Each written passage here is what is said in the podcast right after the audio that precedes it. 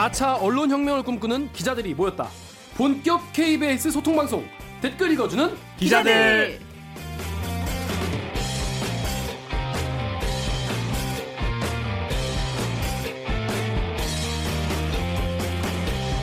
짧은 뉴스에서는 다루지 못한 취재 뒷얘기 넉넉하게 풀어드립니다.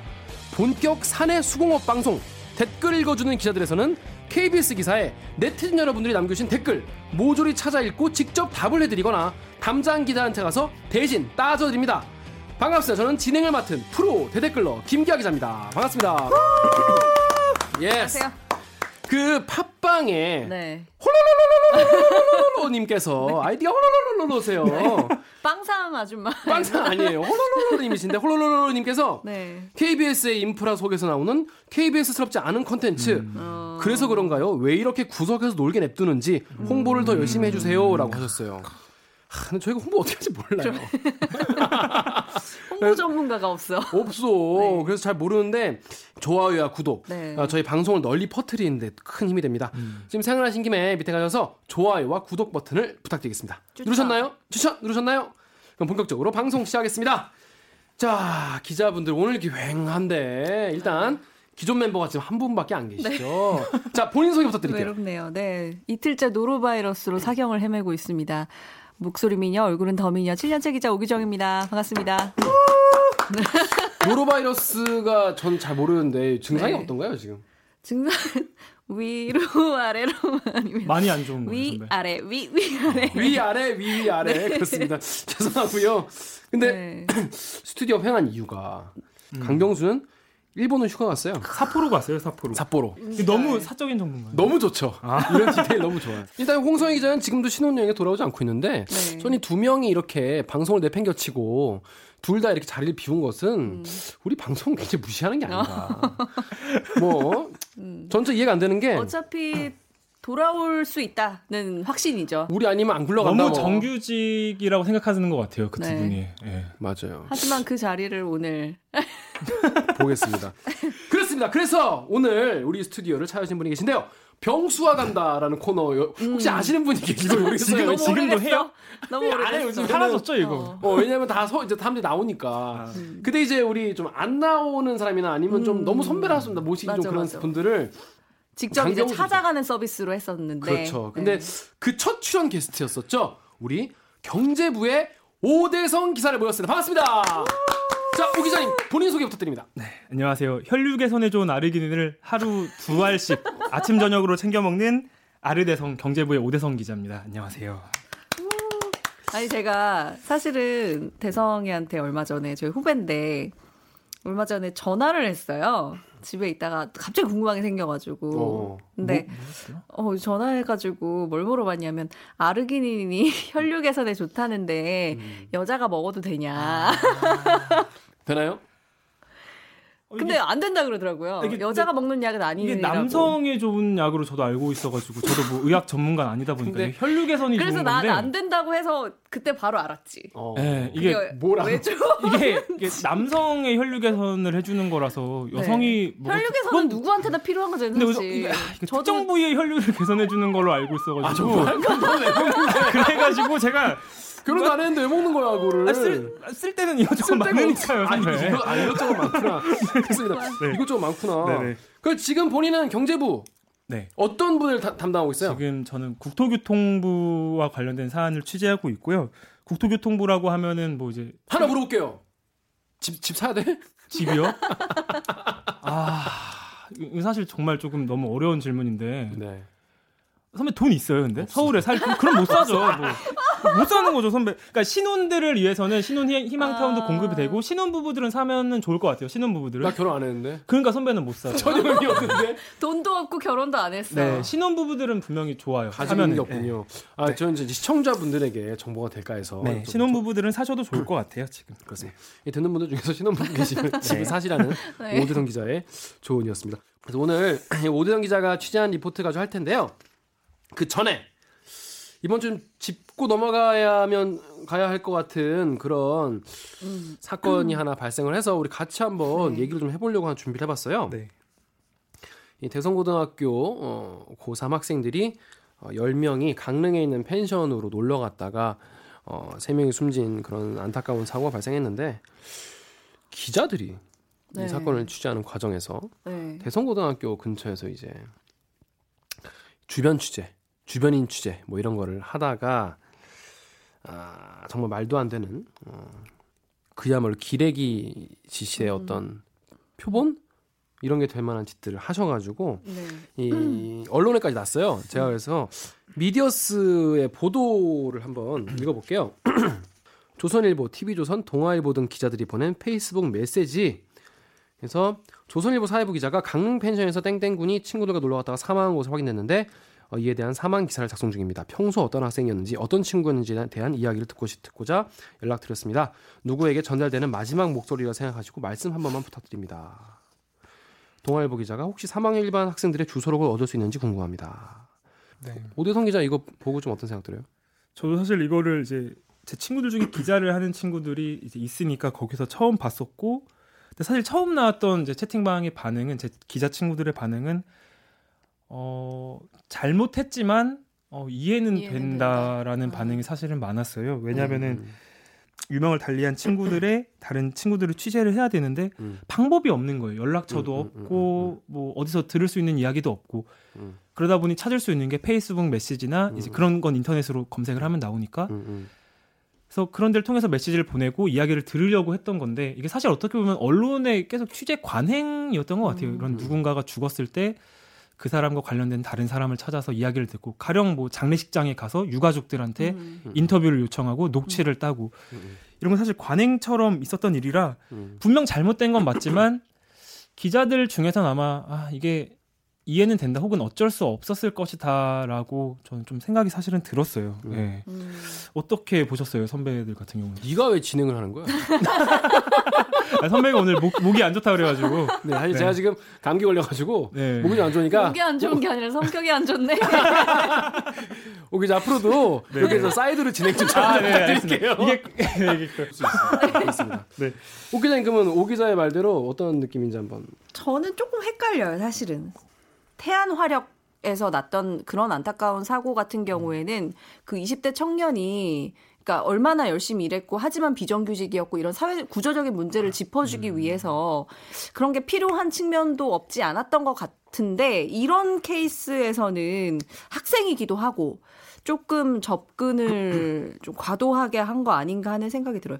예전에는 또 이런 누가 죽음이 있으면은 그 사람의 안타까운 사연 이걸 취재하는 게 당연한 관례였어요. 아. 네. 그래서 뭐 이런 피해를 당하는 아이는 원래는 뭐 친구들의 말에 따르면 정말 주변을 먼저 음. 챙기는 음. 아이였고 선생님에게 한번 성실했고. 어, 성실했고 그런데도 이렇게 안타까운 죽음을 맞이했고 근데 어머님은 또 되게 사연 취재, 사연. 어, 어. 사연 취재, 사연 취재해서 이 사안의 폭발력을 더 가, 올린 다음에 도와줄 수 있도록 도와줄 수 있는 음. 네. 언론이 그런 역할 했던 거예요. 했던 거예요 그때는 네, 네, 필요했었고.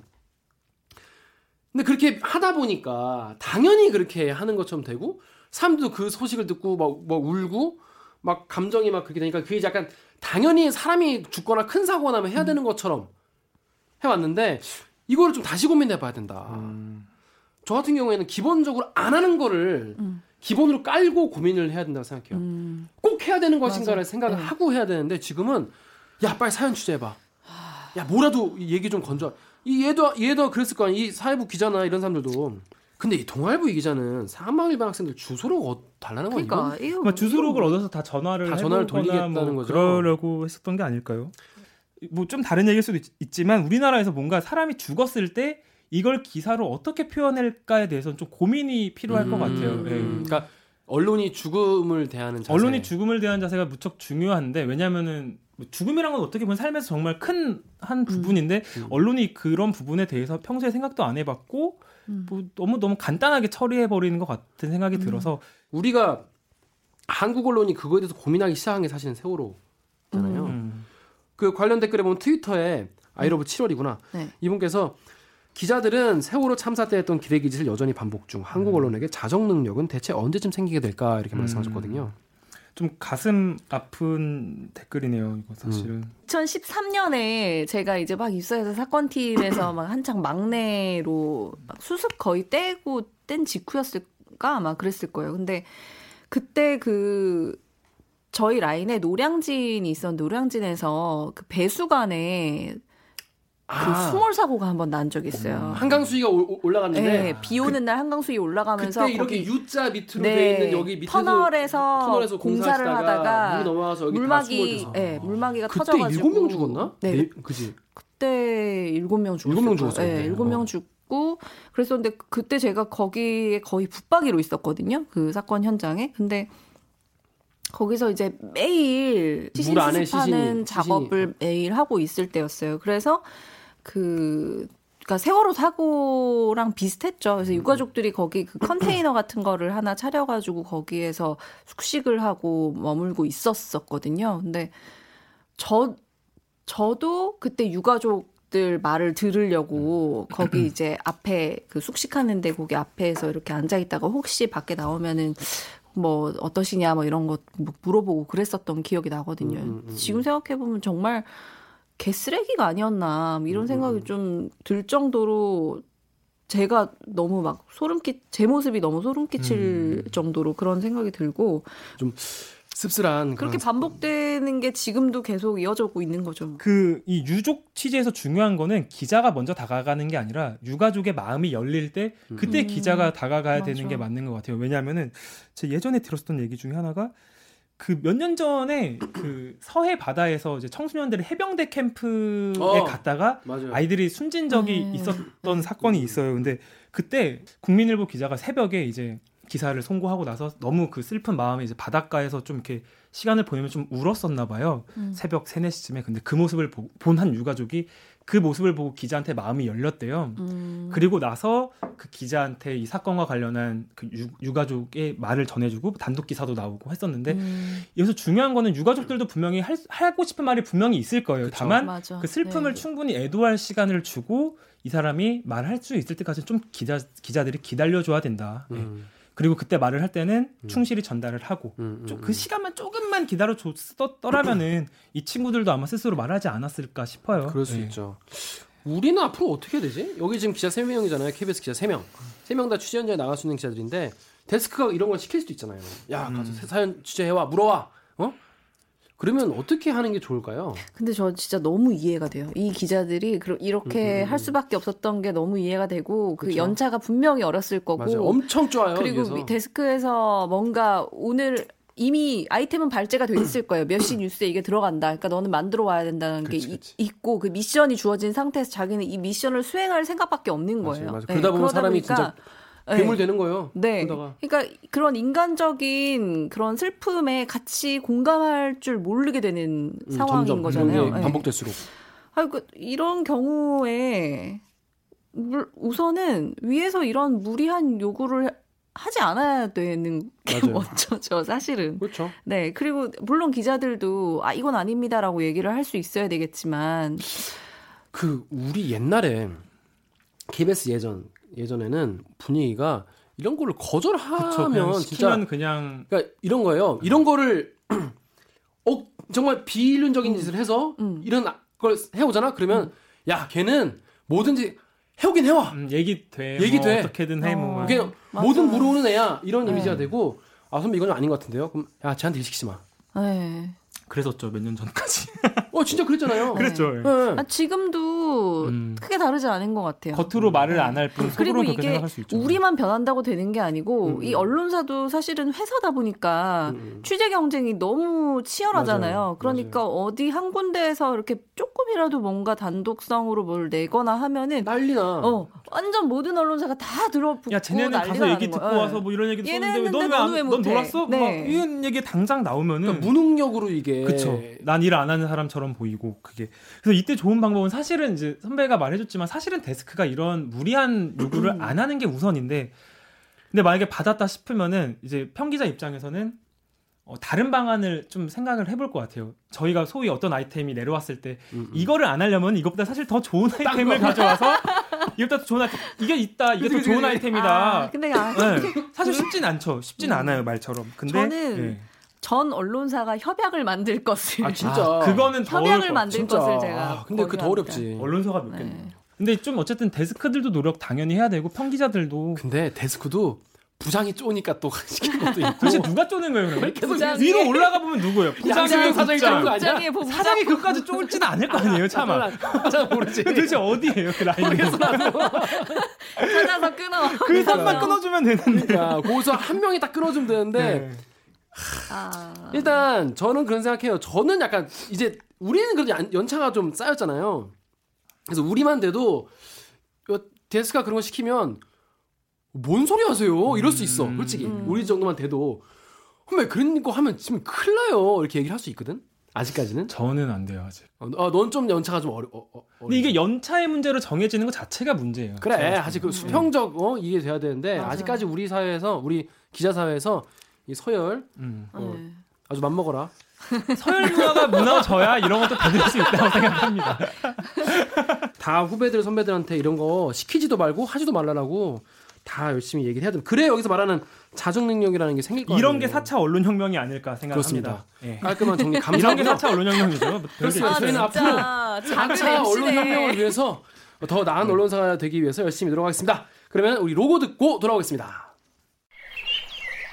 나는 기레기가 싫어요. 지금 여러분은 본격 KBS 소통 방송 댓글 읽어주는 기자들을 듣고 계십니다. 로고 듣고 오셨습니다. 방송 잘 듣고 계시다면 좋아요와 구독 버튼을 꼭 눌러주세요. 그렇습니다. 오늘의 기내기 판별기 시작하겠습니다. 어, 리포트는 이제 가장 댓글 많이, 많이 달린 기사를 다, 다루게 했는데 이 이슈 자체가 워낙 큰 이슈이기 때문에 기사가 엄청 많았어요. 그래서 어, 다루는 기사는요. KTX 강릉, 강릉선 열차 블랙박스 한 대도 없어 CCTV도 꺼졌다라는 신선민 기자의 단독 보도인데요. 오대성 기자가 짧은 리포트로 기사 내용을 전해드리겠습니다.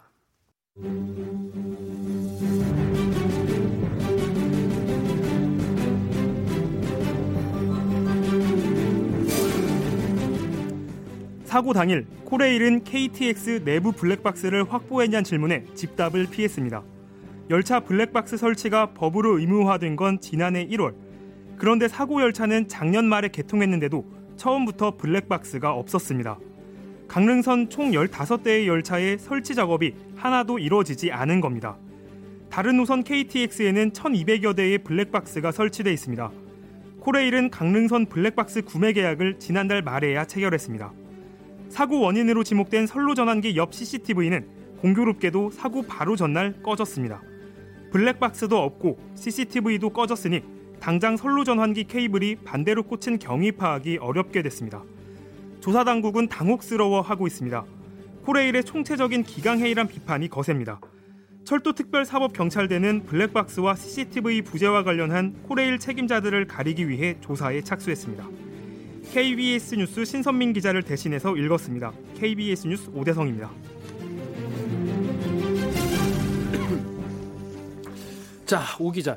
이게 주말에 있었던 사건이잖아요. 네, 그쵸. 12월 8일에 토요일 날 네. 아침에 있었죠. 이 사건이 쉽게 말해서 이제 KTX 열차가 탈선한 사건인데 이 사건 개요를 간단하게 좀 설명을 좀 해줄래요? 음. 그 12월 8일 오전 7시 반, 7시 35분이었고요. 음. 이제 강릉을 출발해서 서울로 오고 있던 KTX 열차가 탈선을 했는데 큰 인명 피해는 없었다라고는 볼 수 있는데 너무나 무서웠었던 사고인 거죠, 사실은. 음. 왜냐면은 탈선이란 거는 사고가 나면은 완전 대형 그냥 대형 사고일 네. 수밖에 없기 때문에 그래서 네. 이 사고도 정말 너무나 큰 사고가 날 뻔했지만 정말 네. 신이 돕지 않았나 생각이 네. 드는 사고였고요. 어, 지금 현재는 이제 국토부 항공철도 조사위원회에서 사고 원인이랑 이제 그런 걸 총체적으로 규명하기 위해서 조사를 시작했고 뭐 조사 결과가 나올 때까지는 한 2개월에서 3개월 정도는 기다려야 되고요. 지금은 잠정 원인밖에 안 나왔기 때문에 이게 어떻게 조사가 나올지는 좀 기다려 봐야 하는 뭐 그런 상황입니다. 개략적으로는. 기본적으로 뭐 지금 얘기 제일 많이 나오는 건 선로 케이블 바꿨겠다 이거 아니에요? 네. 근데 솔로 케이블 바꿔 꼈는데 솔로 케이블 누가 언제 바꿔 꼈는지를 음. 모른다. 근데 이게 지금 선로 케이블 이거 시청 그러니까 지금 보시는 분들이 모를 수도 있을 것 같아요. 아 그렇죠. 그걸 설명을 좀 해주세요. 쉽게 말하면은 음. 그러니까 군대에서 이제 남자들이 음. 군대에서 사격할 때각 음. 사로란 게 있어요. 그치, 1사로, 2사로, 3사로, 4사로. 총 쏘는 자리. 총 쏘는 자리죠. 각각의 자리. 이렇게 뭐 칸, 칸막이든 뭐가 돼 있고 1사로는 여기 1사로 표적지에 써야 돼요. 그렇죠. 2사로는 2사로 표적지에 써야 되고. 2사로에서 1사로 근데 여기는 1사로 표 1사로가 2사로 표적지에 쏜 거죠. 이건. 아, 이, 이 사건이 마찬가지죠. 아. 어, 선로 전환기라는 거는 이제 철도가 이제 갈 때 난왜더 어렵지? 아, 그래. 이게 근데 이게 여자분들은 아, 어떻게 설명을 해야 있어요. 이렇게 선로가 이렇게 있으면은 두 개가 있다. 하나는 왼쪽으로 가는 게 있고 오른쪽으로 가는 갈림길이라고 보면 돼요. 갈림길. 갈림길. 갈림길에서 갈림길에서 이제 이거 이 열차가 왼쪽으로 갈지 오른쪽으로 어. 갈지는 선로 전환기라는 네. 장치가 네. 어 그래 그래 어 설명 잘하고 있어 지금 해야 돼요. 어, 지금 설명 이 선로 전환기가 고장이 났어요. A 어. 방향이 어. A, 예를 들어서 A 방향이 고장이 났으면은 어, 어. 이제 신호소에서 A가 고장 났다라고 음, 음. 관제센터에 알려줘야 되고 관제센터는 음. 다시 차량에 알려줘야겠죠. 음, 그치, 그치. 근데 여기서 선로 전환기가 고장이 났는데 A가 고장이 났는데 이게 선이 바뀌어 껴 있으면서 B가 고장 났다라고 신호가 잘못 간 거예요. 그러니까 정비하러 온 사람들이 A가 고장이 났는데 어. B에 가서 B가... 본 거예요. 근데 어. B는 멀쩡해. 어, 어, 어, 그러니까 뭐 이상 없음 하고 근데 열차는 가고 근데 이건 고장 난 게 맞고 그러다 가다 보니 이게 탈선이 일어나 버린 거죠. 네. 그냥 그대로 설명하기 훨씬 나은데. 그래요? 그대로 하는 게 훨씬 나은데. 어쨌든 뭐 1사로 2사로 몰라. 아 그러면 제가 정리하자면은 선로 전환기가 선로를 왼쪽 오른쪽 바꿔주는 건데 네. 이게 A 쪽에 하나 있고 B 쪽에 하나 있다는 거죠? 두 개. 그쵸. 두 개가 있어. 근데 이거를 누가 바꿔 꼈어. 누가 바꿔 껴놨어. 그쵸, 케이블을 바꿔 낀 거죠. 그래서 케이블. A가 고장났는데 B가 고장났다고 신호가 온 거죠. 그쵸. 그래서 야 B B 가서 조사해봐. B 멀쩡한데요? 아 멀쩡한데. 그런 찰나의 열차가 이제 그런데 열차가 네. A로 가면서 선로가 네. 고장난 상태에서 갔기 때문에 탈선이 네. 나왔다. 네네. 선로 전환기가 고장이 난 거 첫 번째, 그거를 아, 알려줘야 되는 그 통신선이 바뀌어 껴져 있던 게 두 번째. 음. 네. 자 그러면 기사에 들린 댓글을 한번 살펴보겠습니다. 제가 먼저 읽어볼게요. 자 원래 노래에서 추워서 아, 추워서 이렇게 했다. 이분 네네. 그렇게 얘기했다 나갔죠. 어, 자 그래서 엠팍의 네. 맵 불문 한조 이분은 오버워치 하는 분이네요. 음. 맵 불문하고 한조하면 큰일 납니다. 자 날이 추워서 탈선하면 영하 10도 이하면 KTX 운행을 중지해야지. 뭔 말 같지 않은 소리 하냐. 음. 날씨가 추우면 근데 사고 나는 거 맞아요? 절반은 맞고 절반은 틀려요. 이게 꼭 애매한 얘기 하더라 할 때 이런 표현 쓰더라. 기자들이 절반은 맞고 어, 절반은 틀리다. 어, 애매한 얘기 할 때 꼭 이렇게 잘한 척할 때 이렇게 아니, 그게 사실이니까. 어, 얘기해봐, 얘기해봐. 어, 잘한 척 계속 해봐. 네. 어. 그 일단 근데 오영식 사장이 사고가 난날 토요일 날 그렇게 말은 했어요. 그러니까 네, 네. 기온 강화에 의해서 영향을 급강하로. 받았을 수 있다. 네, 급강으로 영향 받았을 수 있지만 더 조사는 해봐야 된다. 물론 좀 말실수를 한 것도 있어요. 이미 그렇게 말을 하는 순간 기사들은 이미 기온, 기온 강화처럼 추정된다라고 네. 이미 나가기 때문에 사실 좀 정치를 오래 하셨던 분이에요. 삼선 그러니까. 의원이시기도 그러니까. 하고. 말을 못했어. 말실수를 한 거는 같긴 한데 완전 틀린 건 아닌 게 음, 음. 제가 이거 취재를 하면서 이후에 이제 선로 전환기가 지금까지 얼마나 고장이 났나 음. 좀 취재를 해봤었고 어, 심층 취재 좋았어. 네, 단독으로 나가 나갔었는데. 야 부끄러워하지 마. 네. 부끄러워하지 마. 자랑스러워란 말이야. 근데 선로 전환기 고장이 사실은 되게 많았었어요. 6년 오. 동안 152건이 고장이 났었고 몇 개나 설치돼 있는데? 전국에 9 이거는 근데 선로가 늘어나면서 선로 전환기도 늘어나기 아, 때문에 아, 숫자는 다르지만 지금은 이제 9,900여 개, 오. 만 개에서 조금 빠져요. 음. 근데 그게 6년 동안 152건이 고장이 났었었는데 많이 안 난 것 같은데. 근데 152건인 게 네. 아까 말했지만 선로 전환기가 고장이 첫 번째, 두 번째가 그 통신 문제까지 음, 음. 나면 탈선이잖아요. 음, 음. 이건 다 탈, 그러니까 두 번째에서 막아준 거죠, 다 아, 다행히도. 어, 어. 근데 이번 강릉선은 두 번째 맞아 막은 고장이 게 152건. 그렇죠, 막은 거죠. 네. 근데 보면은 선로 전환기 고장난 원인을 첫 번째는 부품 불량이랑 제작 결함이 제일 많았고요, 40% 정도가 됐고 두 번째는 자연재해인데 20%, 겨울철 폭설, 기온 강하, 낙뢰. 왜냐하면은 음. 장치이고 일단 장치이고 음, 음, 음. 이게 뭐 실내에 설치된 게 아니라 선로라는 건 다 야외이잖아요. 터널 이런 구간을 빼면은. 그치 그치 그치. 그러니까 자연적인 요인을 받을 수밖에 없어요. 음. 네. 그래서 기온 강화도 영향을 받고 왜냐하면은 날씨 뜨거우면은 이번에 여름에 폭염이 심했었는데 그럴 때 선로가 조금씩 휘기도 해요. 늘어나고 맞아요, 해요. 맞아요, 맞아요. 그 때문에 물론 무조건 자연재해 가 문제가 아니다는 아니에요. 음. 근데, 근데 자연재해로만 몰아가면 안 되는 거죠. 그렇죠, 그렇죠, 그렇죠. 그러니까 100, 6년 동안 152번이나 있었던 일이에요, 사실은. 네네. 음. 근데 왜 사고 안 났냐면 통신선이 제대로 껴 있었기 때문에, 때문에 그 고장을 소리를... 바로 잡아주는 거죠. 음. 고장이 났어 고쳐줘가 바로 됐던 거죠 그때는. 음. 근데 요번엔 안 됐고. 그렇습니다. 그러면 네. 그 얘기는 근데 절반은 맞고 절반은 틀리다. 어, 뭐 어느 정도는 네. 음, 자, 좋았어. 정치적이야. 그렇습니다. 네. 옥 기자가 다음 댓글 한번 네이버. 네, 네이버에서 세바 땡땡님께서 단선이 그렇게 위험하면 음. 전국의 단선을 모두 복선으로 바꿔야지. 원인이 신호기라고 나왔는데도 단선으로 몰고 가는 이유가 뭐냐? 인재를 덮고 또 과잉 투자로 돈 날려보겠다고? 누가 얘기했지? 경복궁이 무너지면 대원군 탓이냐고? 음. 이게 단선 복선 이게 일단 단선 복선 개념부터 좀 너무 사실은 쉬워서 그냥 단선은 음. 열차 선로가 그냥 하나인 거죠. 그러니까 음. 선로가 하나여서 예를 들어서 근데 보통 근데 기차역 기차 같은 경우는 서울에서 부산이라고 치면은 내려가는 거 하나, 올라가는, 올라가는 거 하나 이렇게 그렇죠. 있어야 되는데 선로는 하나예요. 그러니까 이거를 공유해서 쓸 수밖에 없는 어. 예, 그런 건데 이 사고 난 구간도 단선 구간이었어 가지고 이 음. 구간을 강릉에서 서울로 가는 기차가 가고 나면은 이제 또 내려 이렇게 강릉으로 갈 기차가 또 쓰고 음. 그 시간대를 조정을 해서 음. 그렇게 하는 게 단선 체계인데 그러니까 쉽게 말하면 단선에서는 둘이 부딪힐 수 있는, 있는 거네요. 어 정말로 극단적으로 그러니까, 말하면 그러니까 그런 가능성이 네. 있는 복선 같은 네. 경우에는 사행선 사행선만 있고 하행선 하행선만 있으니까. 복선이면 아예 그냥 서로 각자 갈 길 가는 거니까 다른 건데 그러니까 단선은 단선, 같이 그러니까. 공유를 하는 단선이면은 통신이 그만큼 더 중요한 더 중요하죠.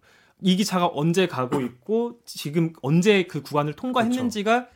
저 그렇죠. 저쪽 열차 전달이 돼야 이 기차가 음. 그걸 피해서 가니까 물론 음. 그 피해서 갈 수 있도록 뭐 시간표는 운행이 돼 있겠지만 음. 열차라는 건 또 각각 상황에 따라서 조금씩 지연이 되기도 하니까 음. 그래서 저희가 뉴스에서 이게 애초에 복선으로 설치가 돼 있었더라면은 그쵸. 아예 뭐 사고도 안 났을 거다라는 음. 점을 짚었는데 네.